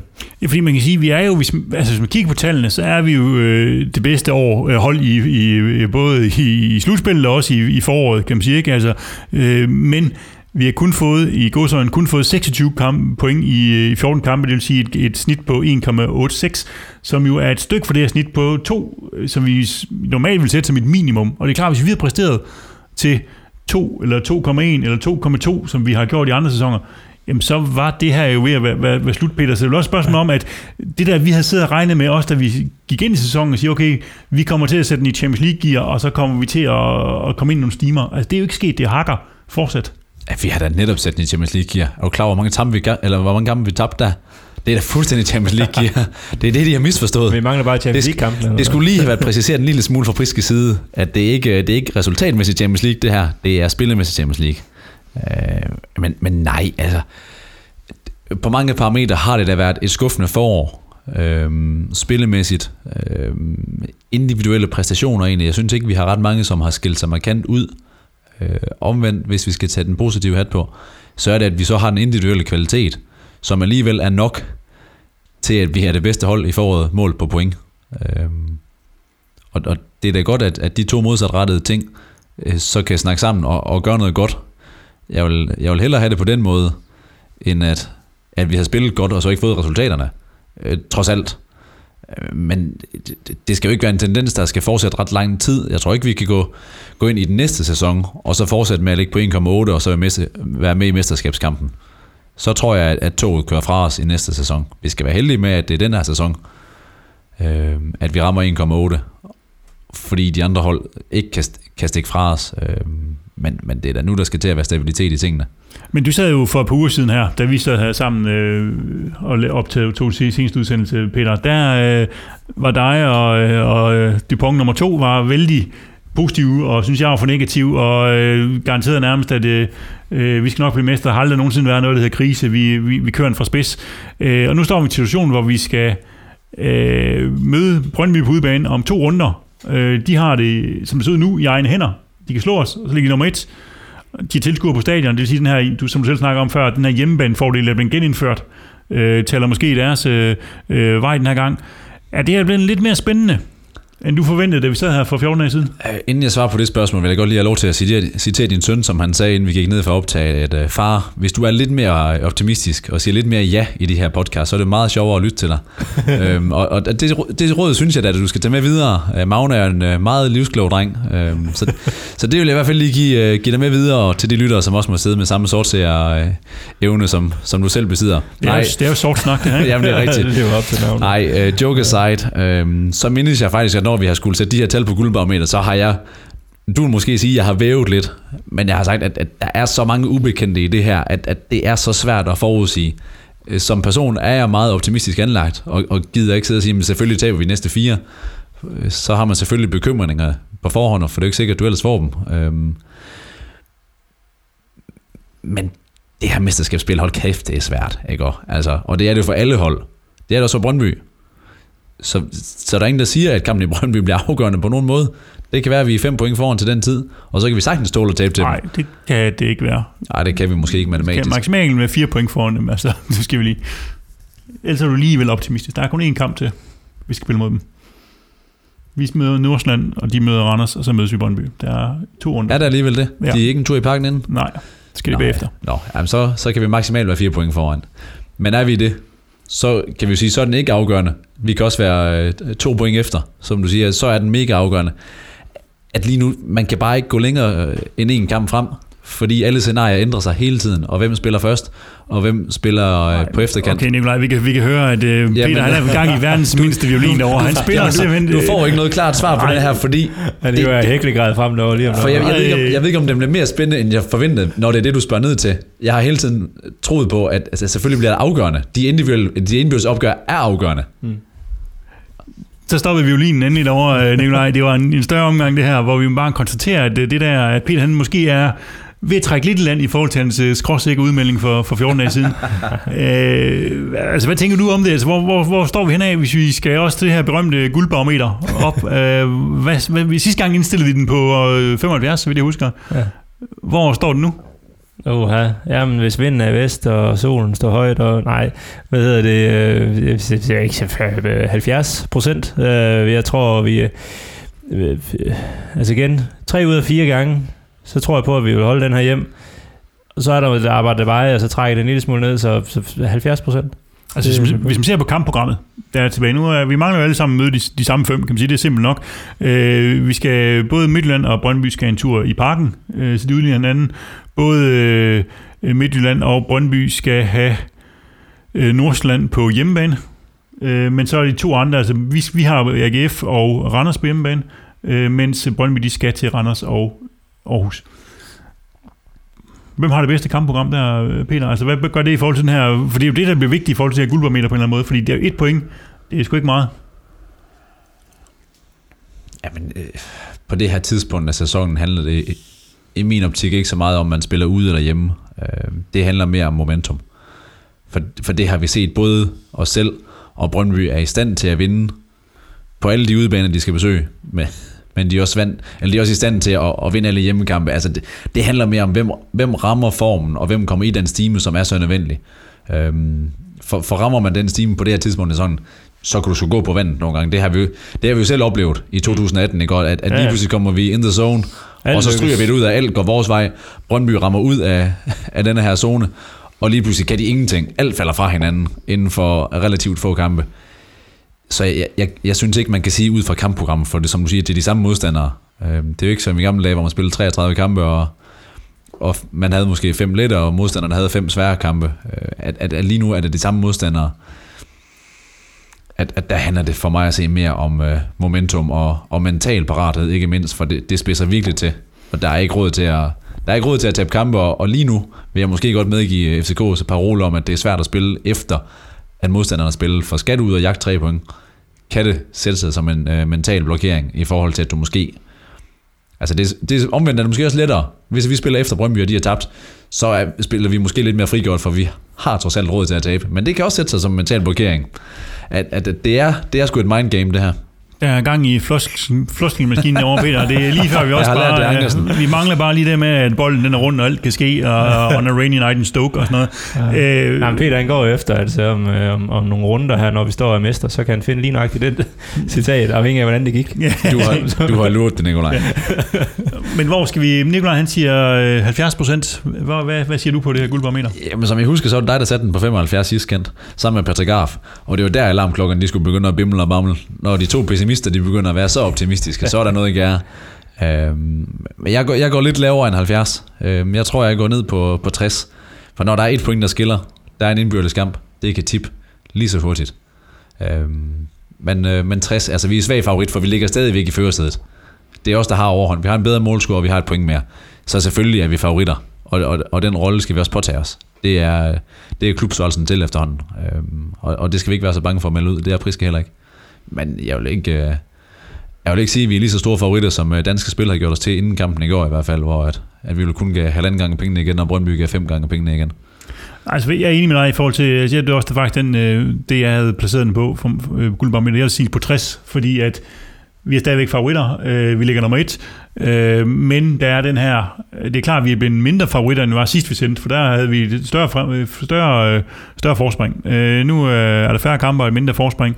Øh, og, og, vi har den der, at Brøndby selv kan afgøre det i, i den indbyrdes, ikke? Hvis, hvis de vinder den. Vi skal til Brøndby, som jo klart er en, er en ulempe for os. Men ellers synes jeg faktisk, at vores kampprogram er øh, marginalt lettere end deres, fordi at de skal både til i parken og til øh, til Aarhus, ikke? og det, det er ikke to steder, jeg tror, de får, får fuld øh, plade. Altså jeg vil også hellere slutte med tre hjemmekampe, øh, og to udekampe, men jeg vil slutte med det omvendte med to hjemme og, og tre ude, for alt andet lige med tilskuere på stadion og det ene eller andet, så siger statistikken bare, at der er større sandsynlighed for en hjemmesejr. Mm. Øhm. Jeg tænker også, at Bubakar Sané, han scorer på et, øh, et hjørnespark mod Brøndby i, i den næste kamp mod AGF, og så, så begynder det rigtigt at køre rundt i hovederne på Men der er ingen tvivl om, at det her Brøndby-opgør om to runder, det bliver nøgleopgøret, ikke? fordi det, det kan åbne eller lukke, eller hvad det kan gøre. Ikke? Men øh, vi indstiller for nuværende øh, guldbarometeret på 53,3, må det, må det være. yes. øh, så det er, er der, vi er alt andet trofæ fra nu af, det vil folk betegne som en fiasko-sæson, og det øh, skal vi presse, det skal vi bare lære at leve med. Så er vi kommet til en fast del af programmet, hvor vi skal uddele ugens fyring til en, som ikke har leveret det, som vi forventede i den sidste periode, og som skal til at tage sig godt og grundigt sammen fremadrettet i de sidste fem kampe. Så hvem er det, vi sidder sure på? Hvem er det, der skal fyres i denne uge? Som sædvanligt har vi fået noget input på forskellige sociale medier fra øh, lytterne, og jeg starter med en fra øh, mine yndlingslytter, vil jeg sige, en gammel øh, kending fra det gamle FCM Aarhus. Han siger, fyring til Peter Krog og Peter Ross. Den ene gav en statsgaranti på en pokal, og den anden mente, at Kent var for negativ. Kent er desværre realist. Forlængelse til Kent. Så det var Ulriks øh, indspark, det synes jeg var virkelig, virkelig, virkelig godt. Så har vi... Øh, Hvorfor skulle det sidste, men vi snakker ugens fyring. Jamen, det, det stod, det kommer jeg lige til at sige bare. Der står også noget hymn, det synes jeg, der sprang over. ja, ja, jeg ved godt, hvad Ulrik han mener. Simon Hansen siger, øh, fyring til Frank. Normalt er top- og bundniveauet tårnhøjt, men synes ikke, han topper PT, hvor han leverede en svag kamp i farven. Christian Stroop siger, fyring til Mabil, det går ikke længere nu. Der er for mange udsving i præstationerne, og senest i farm var det åbenbart farligt at søge mod bolden. Hvad foregår der? Og så er der Michael, der skriver, at fyringen må gå til trænerteamet. Det er ikke passe, at de ikke kan sætte holdet op til, til de på papiret nemme kampe. Her tænkes der på Randers' B-hold og FC Nordsjælland, men når man tænker på, at de kører FCK over, og så endelig har jeg taget en, øh, for din skyld, øh, Peter Ross, har jeg taget din storebror med, Søren Ross, der siger, fyring til alle de fans, der tuder hver gang, det ikke går helt perfekt, og vi sprudler. Det er fandme en skændsel at se på sådan en mentalitet. Jeg ved ikke, om den er til mig også, Søren, men øh, nu er den i hvert fald leveret.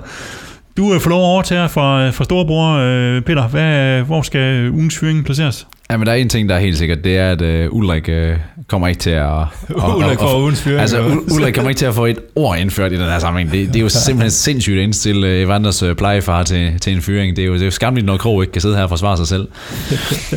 Nej, uh, det, selvfølgelig må man godt uh, gå lidt til os af panelet, uh, hvis de synes, at, uh, at vi er for negative. Uh, Jeg tror mere, at de synes, du er for positiv. Jeg tror ikke, det var det negative. Selvfølgelig. Men det var fordi, jeg synes, du er for negativ. Jeg sidder, jeg sidder her og læser, hvad der egentlig står. Ja, de synes, at vi er for positive. Øhm, der må jeg så lige fastholde, at vi ligger stadigvæk nummer et trods alt. Og det er jo i bund og grund ikke helt skidt. Øhm, men en, en, uh, en fyring. Altså nu har jeg været noget efter med Bill. Øhm, og jeg, jeg synes ikke som sådan, der er nogen, der, der springer i øjnene. Frank kunne godt være en kandidat, men jeg synes egentlig, han leverer en rigtig fin kamp med FCK. Og så har han et enkelt udfald nu her. Øh, that, altså, det, det kan ske. Og jeg forventer, at Frank han er tilbage på samme høje niveau, øh, når vi spiller mod Nordsjælland næste gang. Øh, men jeg synes, med Bills bil, den har peget øh, en vej. Han kom ind i den her kamp mod Vejle og leverede tre assists. Og øh, man var helt op at flyve. Og så har det bare været øh, same old story siden. At, at, det, det har ikke været godt. Det har overhovedet ikke været godt. Og når man så kroner det med at forære en kontra til Nordsjælland i sidste minut, som koster det her ene point, som, som vi måske nok på efterkanten har været fint tilfredse med, øhm, ud fra spil og chancer, at, at så kunne man godt sige, at et, et point på udebane farm havde været fint. Det havde i hvert fald været bedre end 0. Øhm, så øh, Mabil han får fyringen herfra. Så ugens fyring fra Peter til Eva Mabil. Nikolaj, hvem tænker du, øh, der skal have den? Ja, men øh, det er jo egentlig også de to, jeg sidder og væver lidt imellem, øh, som Peter, Peter snakker. Ikke, ikke Ulrik, øh, men, men øh, med Bill og, med Bill og Frank.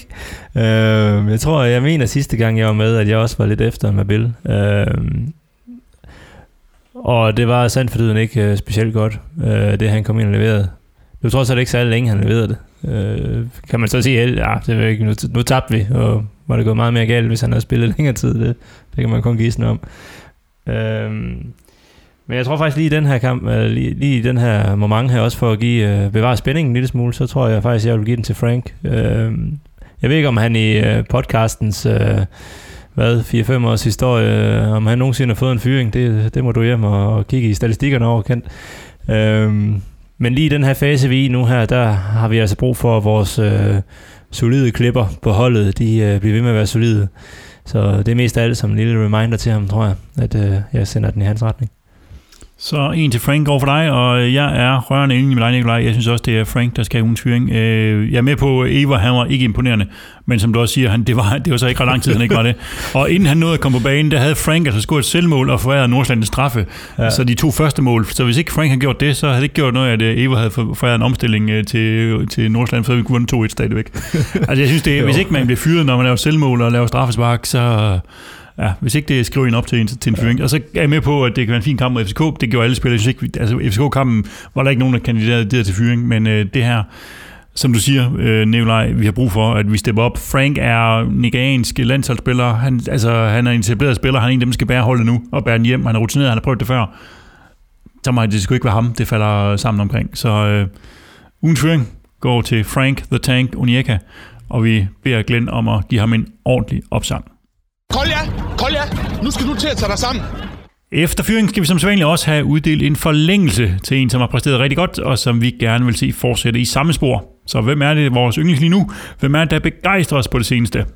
Også her er det lytteren, der får lov at byde ind. Øh, der er Martin Møller Simonsen, der skriver forlængelse, ingen tvivl om Evander. Han er så pissegod i øjeblikket, styrer spillet med et super overblik og lækre afleveringer.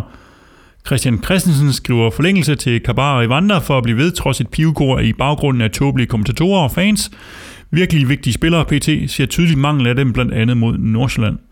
Så er der du, der siger en forlængelse, det er til Daniel Hø. Fremragende kamp mod FCK. Vildt at have en backup, som stort set ikke spiller øh, og har været skadet helt op til, og så bare går ind og spiller med sådan en ro og overskud. Så er der Heine Jensen, der siger forlængelse til Brumado. Han gjorde det kanon mod FCK. Og så endelig er der Leif Pedersen, der siger forlængelse Pione. Efter en tur på bænken har han taget skeen i den anden hånd og løftet sit spil. Han er stadig ikke helt på toppen på det forventede niveau, men er godt på vej.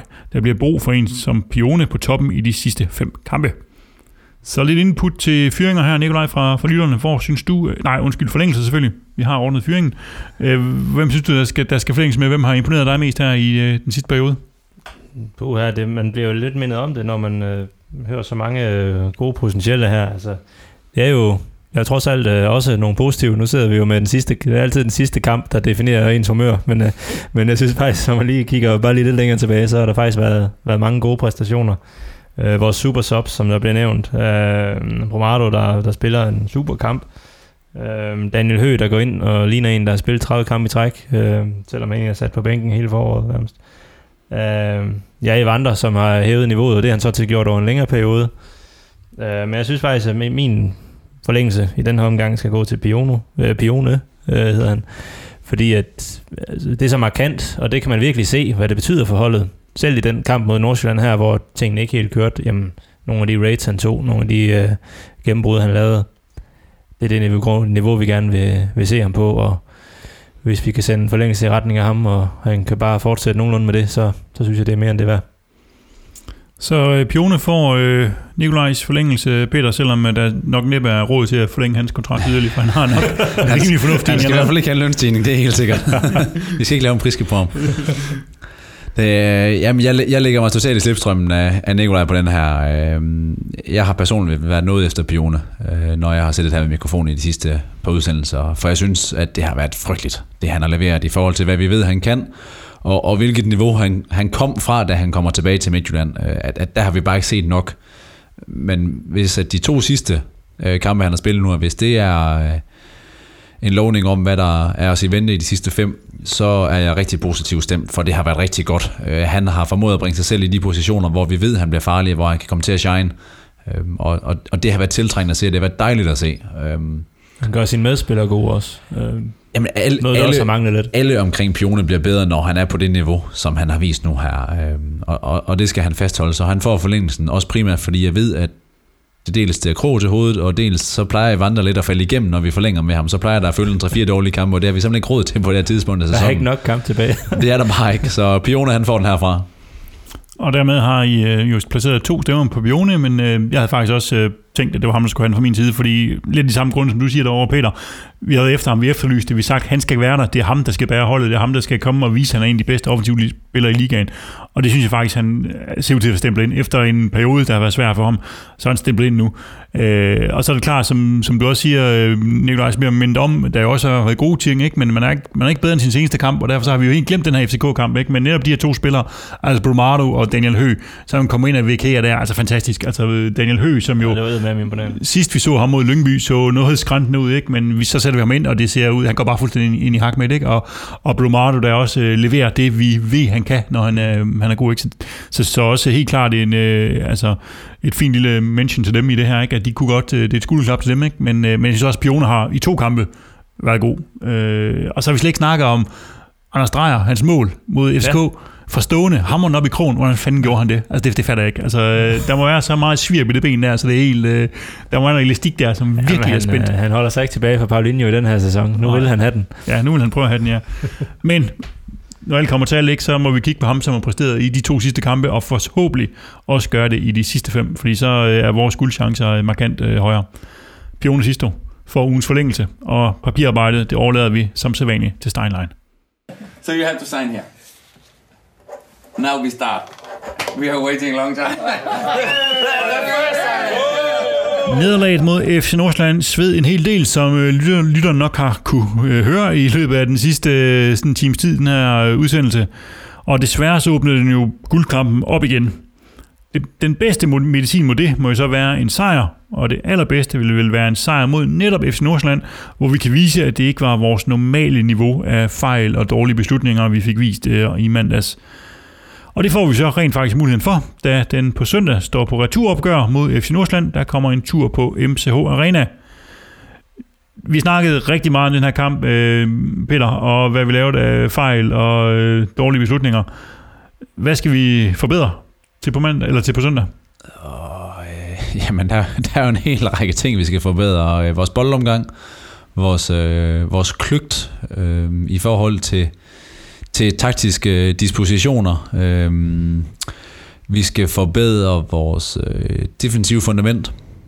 Nu bliver vi selvfølgelig lidt hjulpet på vej ved, at øh, Kamaldin øh, var så sød at trække en advarsel i 80. minut, inden han blev skiftet ud, så han er i karantæne. Det gør helt klart noget ved Nordsjællands angrebsspil, at de ikke har ham at sende afsted. Øhm, Jeg er ikke 100% opdateret på ham her, hedder han Simon Adinkra, som har spillet øh, vel 30 minutter i Superligaen og scoret to mål.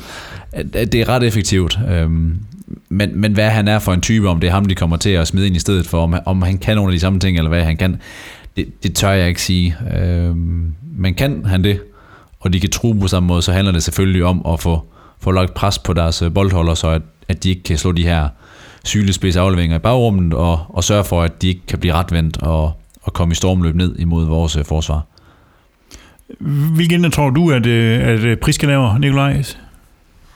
Jeg tror særligt, han vil være opmærksom på det her, som i, udover øh, det der deciderede omstillinger, øhm, så være ops på at, at lukke det her mellemrum mere ned. Altså foran, foran forsvaren, at, øh, at ikke både Frank og Kajuste er, er ude af position.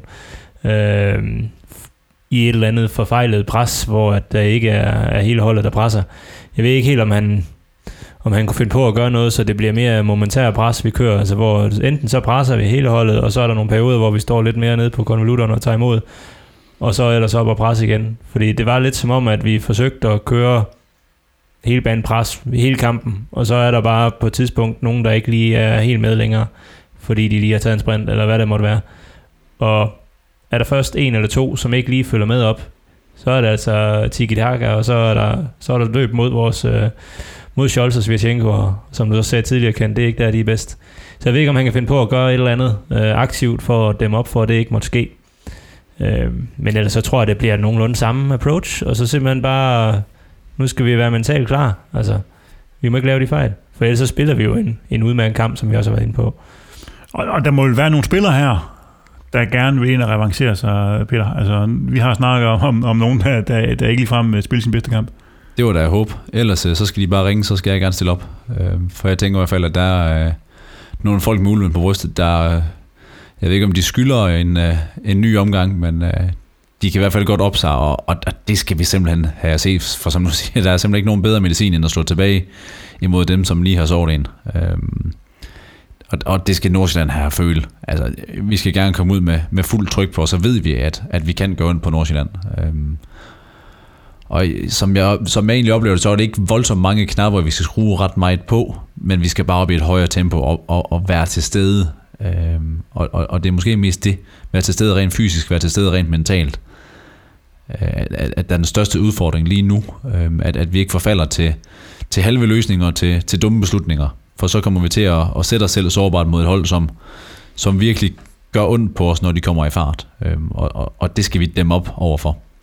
Og så vil det vel også hjælpe, Nikolaj, hvis øh, vi undlader at skå selvmål og lave to straffespark.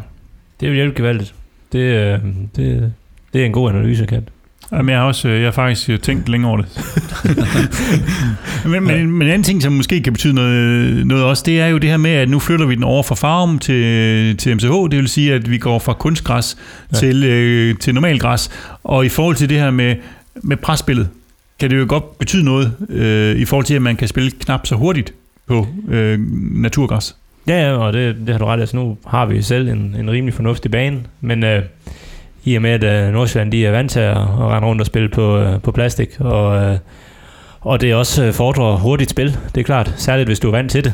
Det, det er klart, det, det kræver lige, at man er, man er vant til, til den måde, bolden bevæger sig på. Så, øh, så skulle vi blive fanget i nogle situationer lidt ude af balance, så, så kan det godt være, at det lige måske 5-10% sværere for dem at straffe os så hårdt, som de vil gøre på hjemmebane øh, i omstillingerne.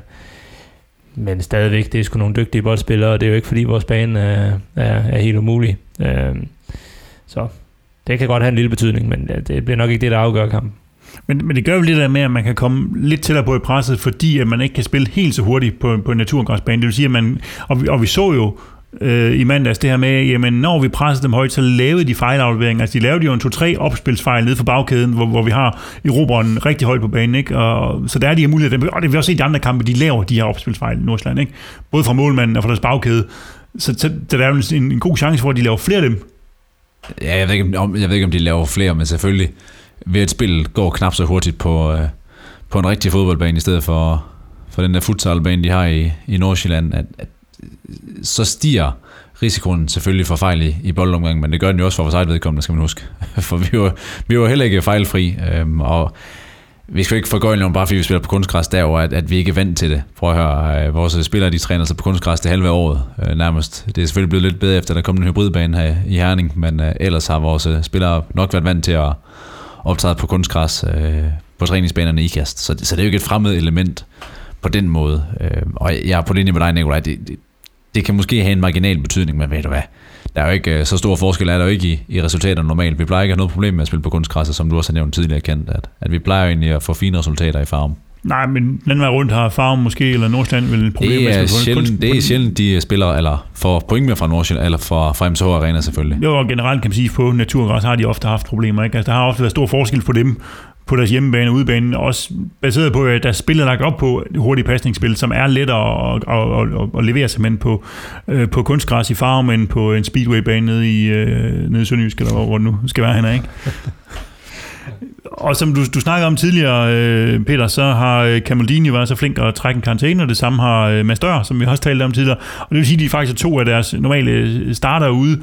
Øh, og jeg synes jo, der er en eller anden... Øh, dejlig retfærdighed i de her returopgør ved, at man får gevinsten ved de her gule kort ikke, og karantæner, i stedet for at der er nogle andre, der høster en gevinst for de gule kort og de forseelser, de begår mod, mod, mod os.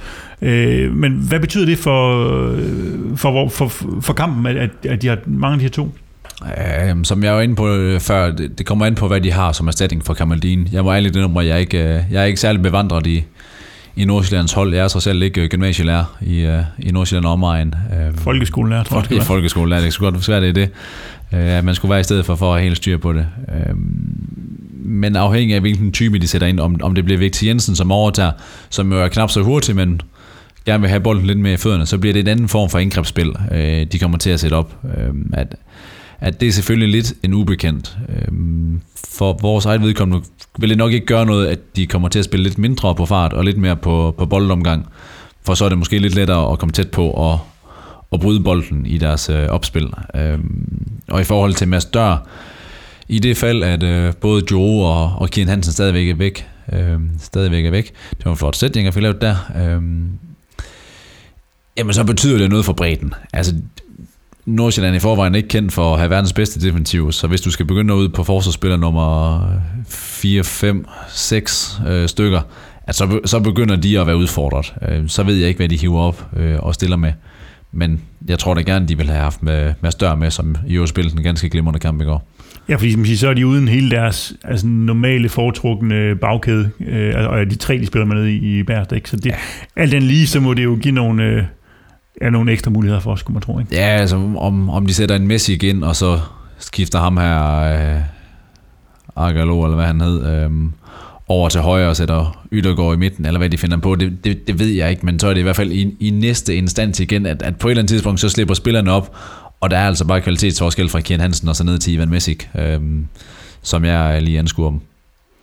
Og hvad tænker du også, Nikolaj? Hvordan, øh, hvordan stiller vi op? Er det øh, copy-paste, eller er der nogen, der har spillet sig af eller på?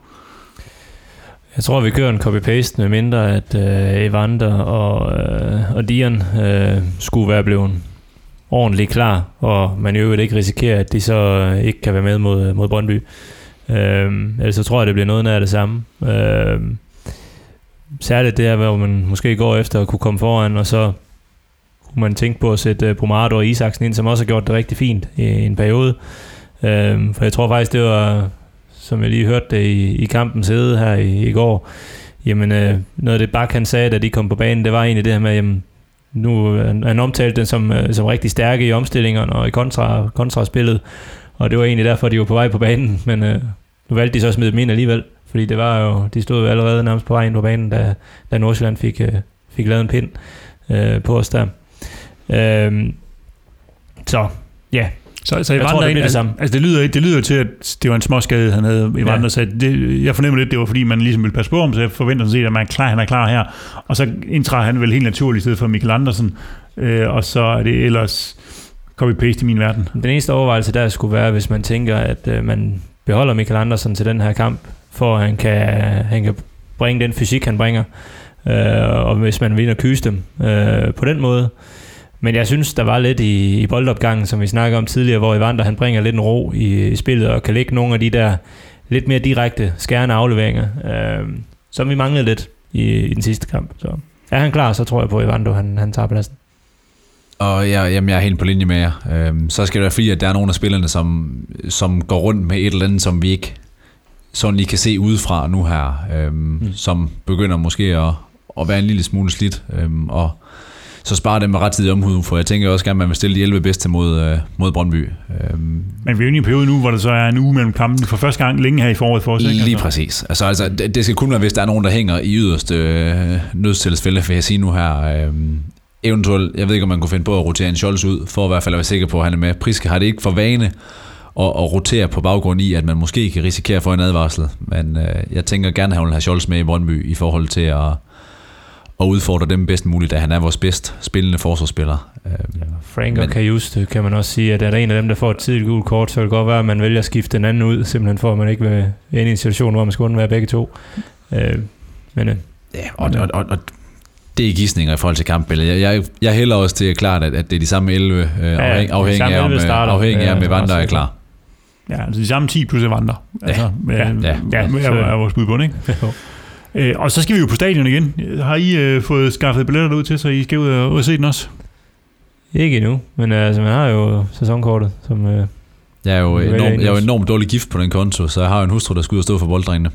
Nå ja, bolddrengkanonatoren, hun skal være der, det er klart. Hun skal være der, så vi Ja. kan få nogle, øh, nogle bolde på banen, så vi kan få lavet nogle mål. Så, så du er på øh, tvillinge-duty, eller Så hvad? hvis der er nogen, der har lyst til at tage et hold tvillinger på to år øh, søndag aften, så øh, må de gerne melde sig på banen. Så vi skal derud. ja, selvfølgelig. Og det bliver fedt, endelig at skulle ja. øh, kunne gå ud igen og se fodbold, og endnu en gang, og, Ja. og være derude, ikke? Og det er jo ikke, øh, det er ikke blevet helt øh, Ej, det, gammelt endnu. var, det var formidabelt. Og netop det der med, at det var ikke den der reservekampsfølelse, som øh, de der kampe, hvor der er en 500 tilskuere, eller, øh, eller, eller endnu mindre, som, øh, som der er til at have været i coronatiden her, men rent faktisk en følelse af, at man havde et, et fyldt stadion, eller derhen af. Øh, det, var, det var fedt. Det, det skal folk ud og opleve, hvis de får muligheden. Og når du nu skal sidde og se den øh, hjemme bag skærmen, øh, Peter, så får du lov at komme med det første bud på resultatet. Får vi, øh, får vi hævn over, øh, får vi hævn over Nordsjælland? Øh, ja, det gør vi. Det gør vi. Øhm, og resultatet, det er jo som vinden den blæser, når det kommer ud af min mund. Øh, vi siger øh, 2-0. Jeg tror simpelthen øh, ikke, at Nordsjælland øh, præsterer noget som helst på målkontoen, når Kamaline er væk, og vi forhåbentlig ikke laver to straffespark igen og et mål. Så 2-0 er første bud, så det bliver det helt sikkert ikke, øh, Nikolaj. Har du øh, et, der kommer lidt til dig på? Jamen, det bliver helt sikkert 3-1. Øhm, vi skal nok lave en enkelt blunder, og Nordsjælland er, er, er god til at straffe hold, der blunder lidt. Øhm, så om må ikke de får en enkelt omstillingsscoring imod os, efter vi er kommet komfortabelt foran, og, og lige står og, og blunder en lille smule. Men øh, 3-1. Vi skal have nettet til at blafre. Og jeg tænker, at vi er færdige med at lave fejl. Øh, vi skal køre fem øh, fejlfrie kampe nu her, og det vi starter på søndag, så ingen blunder. 5-1-0'er. Nej, 3-0. Vi smasker dem. Vi, øh, vi smasker dem. Det, der skal hævnes. Der er nogle ting, der skal vises. Vi skal vise, hvem det er, der skal være mestre i år. 3-0. I hørte det her først. Og det er vildt, når du siger det, øh, mister 1-0. Så det kan man lige så godt gå ind odds på. En, der også øh, tror på, at det bliver vildt, det er Claus Steinlein. For ham har vi hørt om, hvordan han regner med, at øh, kampen den udvikler sig. Jeg håber, at vi scorer fire minutter i overtid, det afgørende mål. Så lover jeg, så løber jeg nøgen på banen nærmest. For det, så bliver det vildt. Dermed slut med Sort Snak for den gang. Husk, at du kan følge podcasten på Facebook og Twitter under profilen Sort Snak Podcast. Der skal lyde en stor tak til vores sponsor, Spanor Herning, for at bidrage til, at vi kan lave podcasten, og til alle jer, som støtter os løbende gennem et abonnement på tier.dk, eller gennem enkelte donationer via MobilePay på nummer 600508. Vi udkommer igen om øh, måske en uge, eller måske to uger. Vi ser lige på, om øh, tingene bliver så spændende, så vi øh, skal have øh, en udsendelse igen næste uge. Vi skal også til at være i øh, slutspilsmode her i, øh, i podcasten, så øh, vi ved, om øh, vi ikke kommer allerede om en uge igen. Og inden da, så kan du forhåbentlig nå at se FC Midtjylland smadre FC Nordsjælland. Tak fordi I lyttede med. Vi ses for real på stadion.